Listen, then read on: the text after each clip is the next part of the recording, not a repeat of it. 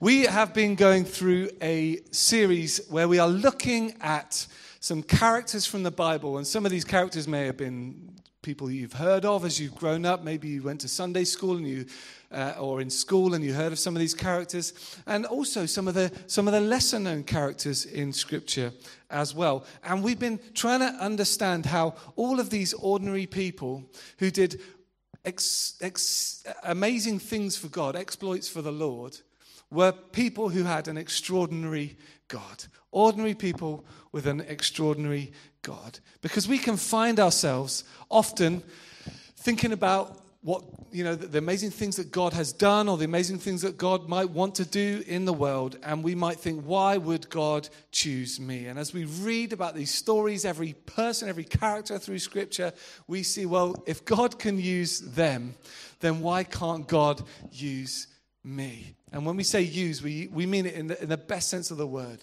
In the, when it, God is not wanting to use us in the sense that we, we think about when we think about using people in our language. God is wanting to give us opportunity to be fulfilled in his plans and his purposes. And that's what he wants for you, and that's what he wants for me. So God chooses the foolish things of the world to shame the wise. Isn't that good news for some of us? Certainly good news for me. God chooses the weak things of the world to shame the strong. And for each of us, we know our own failings, we know our own weaknesses, and that enables us to look to God and find our strength and our purpose and our plan in Him. So I want to say to you this morning, if you haven't heard me say this over the last couple of months, why not you? Why not? God be at work in and through your life to do something remarkable, to do something wonderful. And it might not look like parting of the seas, but God could sow a little seed, a mustard seed sized thing in your life that grows a mighty tree and does something that you don't even understand fully the fruit of. Because God is at work in your life. And so we want to serve the Lord with humility, with obedience, and with faith. And as we grow in those things, we can grow in our ability to see God at work in our lives. Amen? That's what we're aiming to do. That's why we're talking about this. That's why we're going through this series. Now, this morning, you may recognize this rock because this picture featured in one of our previous series. Whoa, we'll get around to that in a moment. But we are talking about somebody today whose name means rock. Anybody? Peter. Let's read, first of all, from John 1. Uh, and here we find uh, the situation where Jesus first calls Simon Peter uh, into uh, becoming one of his followers. Um, if you're happy to, and if you can see the words clearly enough, please do read along with me. If you don't want to, that's completely fine as well. We're starting in verse 40. Andrew, Simon Peter's brother, was one of the two who heard what John had said and who had followed Jesus. The first thing Andrew did was to find his brother Simon and tell him, Messiah, we have, sorry, we have found the Messiah, that is the Christ.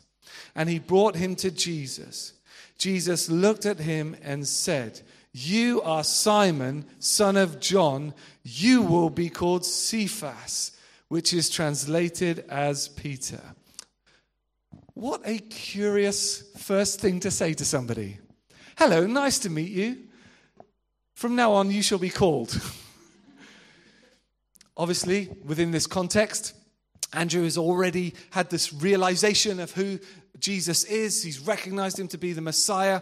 Uh, they've, they've seen uh, John the Baptist uh, proclaim the way of the Lord, and he's understood that this is the Messiah that they had been waiting for. So, with a little bit of context, when Simon approaches, it is with that knowledge. And so there's already an authority in Jesus' uh, uh, presence there. And, and, so when he says to him, You will be called Cephas, uh, it was something that Simon would have taken uh, notice of. Now, nearly two years ago, would you believe, we started that series um, under the title Solid. Solid as a rock. There you go. We're all in, straight in. Um, and um, we, we talked about that series because a rock is a firm foundation. It was a series where we went through the Sermon on the Mount and we understood that Jesus was explaining that those words that he spoke were the solid ground that we could build our lives upon. They were the only firm foundation that we can build our lives upon. A rock is a firm foundation. And acting upon the words of Jesus are our firmest possible foundation in life. When everything else is blowing around like a, a, a, wind, like yesterday. We were trying to do some stuff outside in the garden yesterday and things were blowing over. When everything else is, is, is, is raging like a storm, we have the words of Jesus to stand on as a solid rock. And when everything is going on that we, you know, turn on the news if you dare to see the challenges and the difficulties and the heartbreak that is going on across the world. But we have a firm foundation Jesus Christ. But names carry meaning. And I, it was only when I was doing, looking, realizing this in the last couple of days that I realized that, that, that Marlo's dad, Marlo, who was dedicated this morning, is Peter. Hey! Isn't that uh, was totally by coincidence or providence, whichever you believe. But names carry meaning. And so Simon Peter was being named very deliberately by Jesus. Incidentally, Marlo, uh, a very quick little bit of research, I think means from the hill by the lake. Uh, or it can is another interpretation that talks about a driftwood, which is beautiful and shaped, and and um, isn't that a lovely, beautiful little name? Names carry meaning, and there are occasions in Scripture where God changes people's names. This could be a series in itself. Um, that we may, and, and perhaps as we look at some of these other characters as we go through this series, but we know that Abram, his name was changed to Abraham. Uh, Sarai was changed to Sarah. Jacob became Israel, and here we find Simon became Peter, and another well known one is Saul becoming Paul. So Peter was called Cephas, which meant rock. And it, he wasn't telling him, hey, Peter, you rock, which, which we might, you know, we might want to say that to somebody these days. He was explaining something about what Peter's role was going to be as they move forward. And later on, we find a, a, a, much clearer situation where Jesus talks about this, and he, um, uh, in Matthew 16, and verse 13, it says this When Jesus came to the region of Caesarea Philippi, he asked his disciples, Who do people say the Son of Man is? They replied, Some say John the Baptist, others say Elijah, and still others Jeremiah or one of the prophets. But what about you? He asked. Who do you say I am? Simon Peter answered, You are the Messiah, the Son of the living God. We can take ourselves back to when Andrew introduced him and said, Pete, Simon, Simon, I've found the Messiah. And he brought him to Jesus. But nothing about the time that Simon, had, Simon Peter had spent with Jesus uh, since then had caused him to doubt that. And in fact, here he is still saying, You are the Messiah, the Son of the living God. And Jesus replied, Blessed are you, Simon, son of Jonah, for this was not revealed to you by flesh and blood, but by my Father in heaven. And I tell you that you are Peter, and on this rock I will build my church, and the gates of Hades will not overcome it. I will give you the keys of the kingdom of heaven. Whatever you bind on earth will be bound in heaven, and whatever you loose on earth will be loosed in heaven. Lord, help us to understand what this means to us today. Amen. Now, there are varying interpretations of what Jesus meant when he said this rock. So he identifies Peter, he says, You are Peter. And then he says, And on this rock. So some people would identify that as specifically meaning he's saying, Peter, you, you're the rock on which I'm going to build the church. And some people would understand it um, to be that it was revelation. He says, This has not been revealed to you by human, this has been revealed to you by God. And, and on this rock, so on the rock of revelation, I will build my church. So as God shows us things and reveals things, they will build his, he'll build his church on that. Uh, and, uh, and then some would suggest that it's specifically the revelation or the realization of who Jesus the Messiah is. So the fact that um, Simon Peter had identified, you are the Messiah, then Jesus is saying, on that revelation, on that realization that I'm the Messiah, on that rock I will build my church. All those people who debate that have got much better qualifications than me to try and understand it. But what we do understand is that there's, it, it's not coincidental that Jesus had chosen the name Rock, Cephas, Peter, and, and spoken to him within this context. So, in some way, Jesus was wanting Peter to identify with this. Uh, this, this, this foundational strong name, this, this, this, this stone, this rock on which the, that Jesus was building his church, be that revelation, revelation of Christ, or uh, Peter as the first, um, perhaps one of the first leaders and apostles in the church. Uh, and later on, in his own epistles, in his own letters, Peter writes about Jesus as the living stone. Uh, the one that the, the builders rejected is Peter that writes those words. So, whatever Jesus was saying to Peter, Peter identified Jesus as our foundation stone the one in, in who, on whom we build our lives. So, whatever it was that uh, Jesus identified uh, Simon as in this section, it was Jesus that gave him that rocky name, which cues another song, but I won't sing it. The truth is, though, that Simon Peter was not always solid. He was quite a fiery character, and there are various examples of Simon Peter not being the most solid in certain situations. We're familiar with the story when uh, Jesus goes to pray in the Garden of Gethsemane and he takes his disciples with him and he asks some of them to wait and to watch and to pray. And then shortly after that, the crowd comes and gathers, and uh, Judas uh, kisses Jesus' cheek, and the Roman guards know that it's him that they are going to want to take away. And in that context, in that situation, we find ourselves in John chapter 18 says this Then Simon Peter, who had a sword, drew it and struck the, the high priest's servant, cutting off his right ear. The servant's name was Malchus. Jesus commanded Peter, Put your sword away. Shall I not drink the cup the Father has given me? Simon, whose name incidentally meant to be heard, Simon was a fiery character. He was one of Jesus' closest friends. He had learnt the ways of Jesus. He had sat under his teaching. Had, Jesus had been his rabbi. He'd followed him round. He'd ministered alongside him and with him. He'd seen the miracles Jesus had done. But on numerous occasions, we see that Peter was on the wrong end of his rabbi's rebuke, which is encouraging, isn't it? Because we get it wrong, don't we? And sometimes God has to say, look, no. Turn around. You're doing this the wrong way. You are, you're looking at this through the wrong eyes, or you're approaching this the wrong way. And in this situation, we see that Peter had great passion. Don't you dare attack my Messiah. I'm going to cut you to pieces with my sword. Passion for Jesus, right? So he had passion for Jesus, but he'd failed to understand the, the reality and the fullness of Jesus' heart and his mission and what it was that Jesus had come to do. So he had he, he'd passion for Jesus, but he'd not got the actions quite right. Again, is that encouraging for us? Sometimes we've got passion for Jesus, but we're not sure that we've done it quite the right way.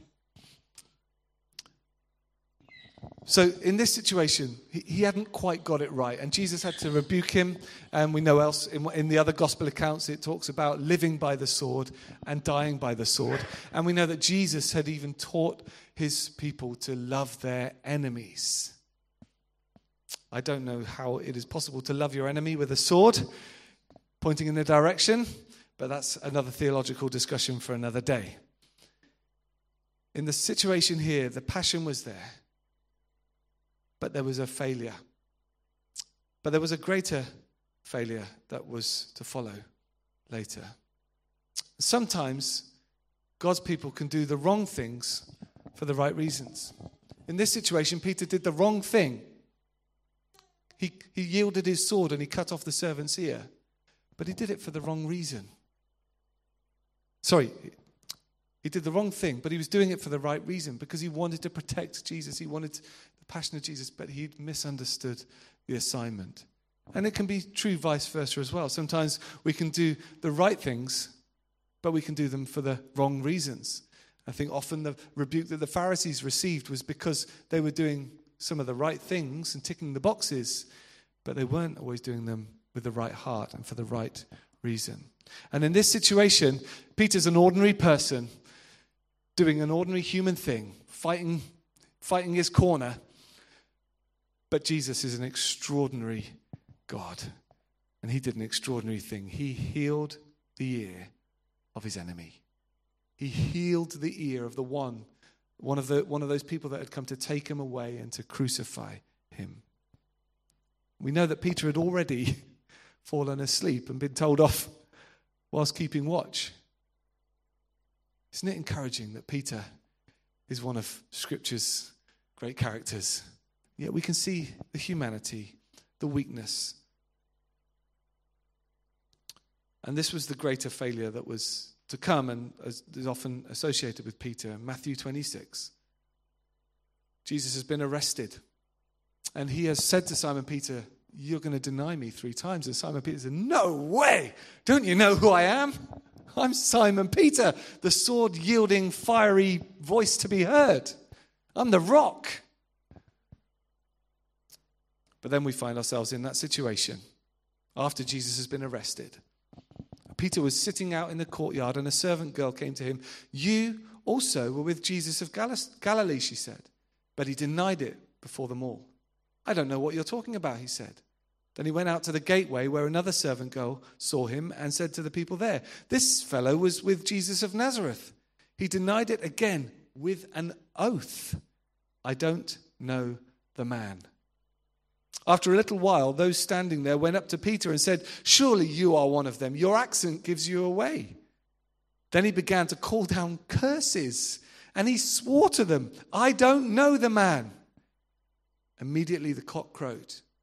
Then Peter remembered the word Jesus had spoken Before the cock crows, you will disown me three times. And he went outside and he wept bitterly. One of the stories that Peter is most famous for is this famous failure. But it's difficult for us to point the finger at Peter because we can't put ourselves in his position that night. The fear, the confusion, the pain that was overwhelming and overcoming him.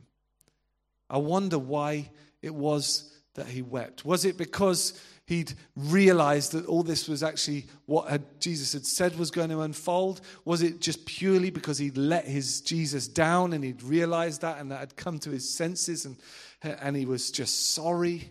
Why did he weep? We know that for sure this rock, his world had been shaken. The rug had been pulled from under his feet and he was in disarray. And these things, the, the sword in the ear and, and this denying of Jesus, they are examples of, Jesus, of Peter being an ordinary person. But the good news is, this ordinary person loved, followed, and served an extraordinary God. You may feel like you have failed epically to stand up for Jesus' name. You may feel like you have blown it and cut somebody's ear off. If you want to talk about that, talk to me later. Confession time. You may feel like you have really blown it, but the good news, it doesn't rely upon you. It relies upon our extraordinary God. This picture, in fact, no, no, let me, let me tell you first, before, before I show you the picture, I want to tell you something. There are, some, there are some amazing stories about Peter as well that we're going to get onto. One of them is something which I can relate to because I have walked on water. It's true, it's a true story. Do you believe, some of you believe I can hear some of you do, some of you don't. This was the water I walked on. It was completely frozen. it was Balkan um, and uh, it was February 2018. Do you remember that, that crazy cold patch that we had? And it was so cold that that big lake at Balkan had frozen over. And so I was able to actually very tentatively and for only a second, just so I could say this. And it must have been for this moment, actually, that I have walked on water. I was like, yep, that'll do. And I set myself back off. But the story we're going to read is not about a frozen lake. This is a remarkable true story. Matthew 14. Shortly before dawn, Jesus went out to them walking on the lake. Hmm, casual sentence, walking on the lake. When the disciples saw him walking on the lake, they were terrified. It's a ghost, they said, and cried out in fear. But Jesus immediately said to them, Take courage, it is I, don't be afraid. Lord, if it is you, Peter replied, tell me to come to you on the water. Come, he said. Then Peter got down out of the boat, walked on the water, and came toward Jesus. But when he saw the wind, he was afraid and beginning to sink, cried out, Lord, save me. Immediately, Jesus reached out his hand and caught him. You have little faith, he said, why did you doubt? And when they climbed into the boat, the wind died down. Then those who were in the boat worshipped him, saying, Truly, you are the Son of God. Obviously, this is a sermon in itself, and I'm not going to launch into a, a, whole talk all about this encounter. But the most remarkable thing for me in this story is Peter's few steps. It is, it is obviously incredible, Jesus overcoming the, the, the, the laws of physics and walking on the water. But Peter, that, that fisherman, that fiery guy, that, that, that ordinary bloke, walked on the water. We know he took his eyes off Jesus and, and realized what the conditions were saying and began to sink. But he did take those steps. An ordinary man overcoming the laws of physics. But the reason is because his eyes were fixed on an extraordinary Jesus. Amen? And then this interesting dialogue between Jesus and Simon Peter, which happened later. When they had finished eating, Jesus said to Simon Peter, Simon, son of John, do you love me more than these? We don't know what the these are, but yes, Lord, he said, you know that I love you. Jesus said, Feed my lambs. Again, Jesus said, Simon, son of John, do you love me? He answered, Yes, Lord, you know that I love you. Jesus said, Take care of my sheep. The third time he said to him, Simon, son of John, do you love me? Peter was hurt because Jesus had asked him the third time, Do you love me? And he said, Lord, you know all things. You know that I love you. Jesus said, Feed my sheep. Very truly, I tell you, when you were younger, you dressed yourself and went where you wanted. But when you are old, you will stretch out your hands and someone else will dress you and lead you where you do not want to go. Jesus said this to indicate the kind of death by which Peter would glorify God. Then he said to him, Follow me. This was an example, an even bigger example for me than the walking on water of Jesus being an extraordinary God. You may have heard me talk about this before, but three times Peter had denied Christ. And I love the fact that in this story, three times, three times, Jesus gives him the opportunity to affirm and express his love towards him. Peter was still struggling to get it. He got wound up and upset and annoyed and hurt because Jesus had kept asking him the question.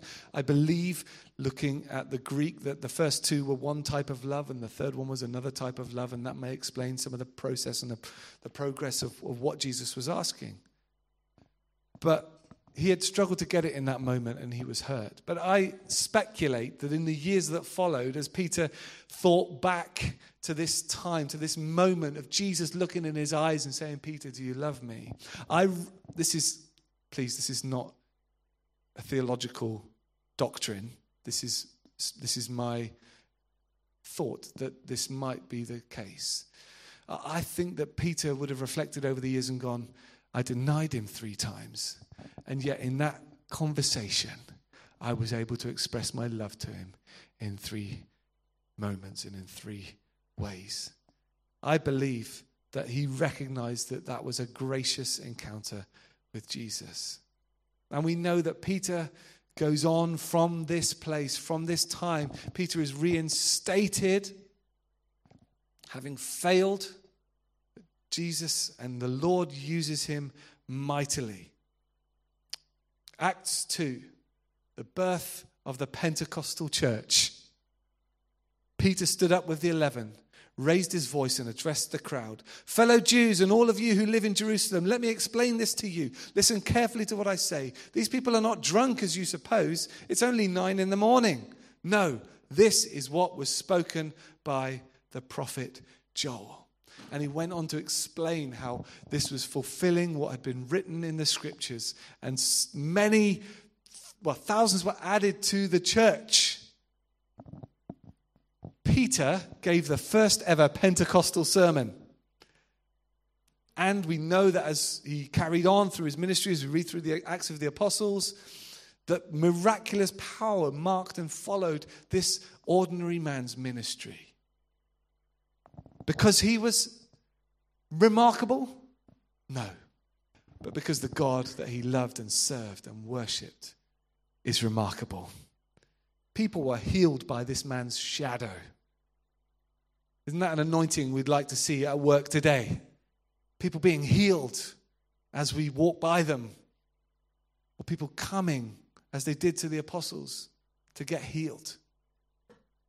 Peter had a miraculous escape from prison. Now, think carefully before you say whether you want that one to happen to you or not. because to escape from prison, you've got to be in prison in the first place. But we'd love to see the miraculous power of God at work in our lives in that way, wouldn't we? But we also know that Peter continued to have some normal human experiences and some normal failings. He had some interesting theological debates and discussions with the Apostle Paul and the other apostles about things that they were seeing from different perspectives. He had fallouts with his friends and his ministry partners. And sometimes we think that because we've got the Holy Spirit, because we've become Christians, because we are, we are, we are, we are being made righteous and being sanctified, we expect ourselves and those around us to aspire, and to, sorry, we do aspire, but to attain to some levels of perfection. We need to take that pressure off ourselves and realize that we are all still human. We are working towards being who, in completion, who God wants us to be. And one day we will when we see him face to face. But don't expect perfection of yourself, don't expect perfection of others. We're still human. And although Peter had his fallouts and his issues, God used him mightily. Mightily. And Peter points us towards the bigger picture. In his epistles, Peter often was writing to those who suffered, or those who'd been subject to scoffers, and those who were at risk of deception. And the same things can ring true for all of us today. And so when we read the words of Peter, as I was reading through his epistles, I was thinking, yep, yep, yep. We can relate to so much of what he, the context that he's writing into relates to us today. But he points us through all of those things to look to Jesus and to cling to Jesus through every challenging day. So the last passage I want to read is 2 Peter 3. So he closes his epistle off. His final words that we have from him is this Therefore, dear friends, since you have been forewarned, be on your guard so that you may not be carried away by the error of the lawless and fall from your secure position, but grow in the grace and knowledge of our Lord and Savior Jesus Christ. To him be glory both now and forever. Amen. Peter points us to the rock. He points us to Jesus. He tells us that in every situation that's going on, that we shouldn't fall from our secure position because we have our feet planted on solid ground. Jesus Christ and his teaching and the words he spoke to us as we put those into action. So I want to say to you this morning, as I finish, do not rule yourself out because you know you have let Jesus down before. Do not rule yourself out because you're frustrated with others around you. Do not take your eyes off Jesus. Do let Jesus define who you are. He may not give you a new name, he may. But whether or not he has renamed you, he has rehomed you in heaven. And he has appointed you his child. He's appointed you as a priest in his kingdom. So let him define you. Let his voice be the one that you hear above the others. Do seek to become a passionate fisher of persons, which is what Jesus had told Simon Peter he would be. And do keep your eyes on Jesus and continue to love him more. Let's pray. If you don't mind, just uh, closing your eyes for a moment just helps people to focus and not think that people are looking around at them. But I want to pray specifically for certain areas this morning. First of all, I want to pray for you if you need God's help to move on from your past mistakes.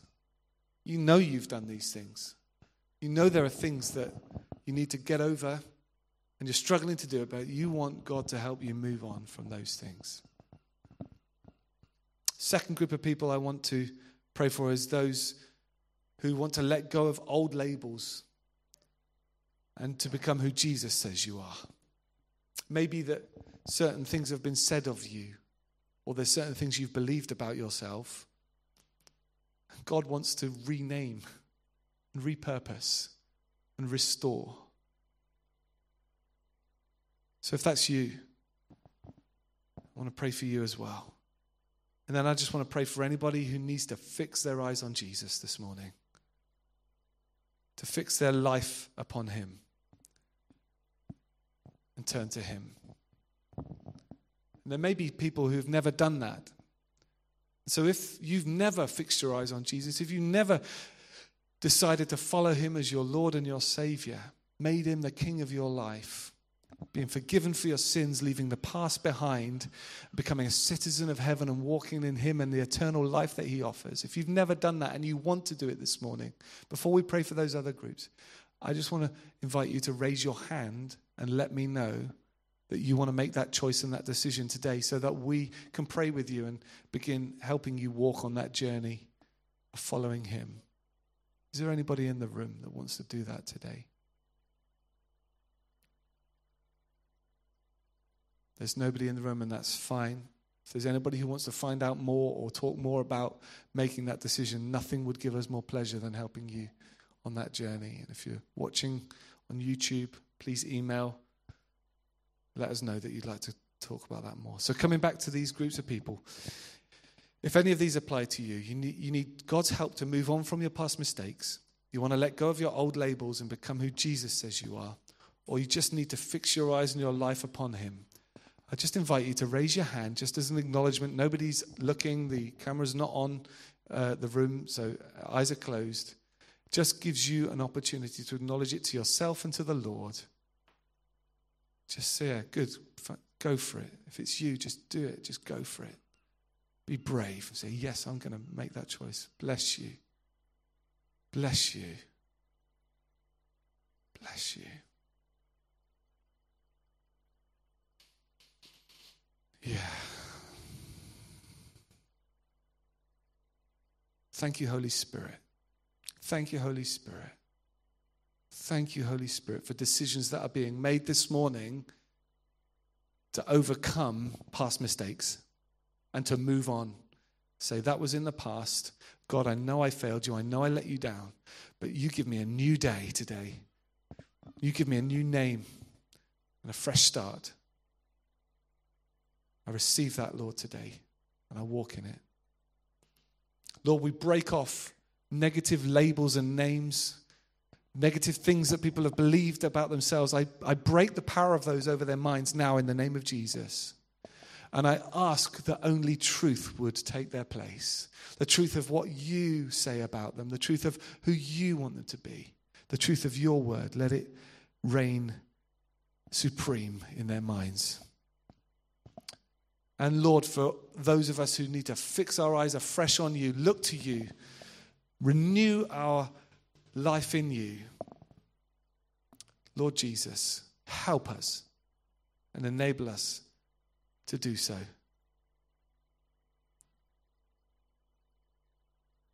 We want to fix our eyes on you as Simon Peter fixed his eyes upon you. Lord, we may not be called to walk upon water, but whatever you're calling us to do, we want to do it with all of our hearts, trusting you and walking with you.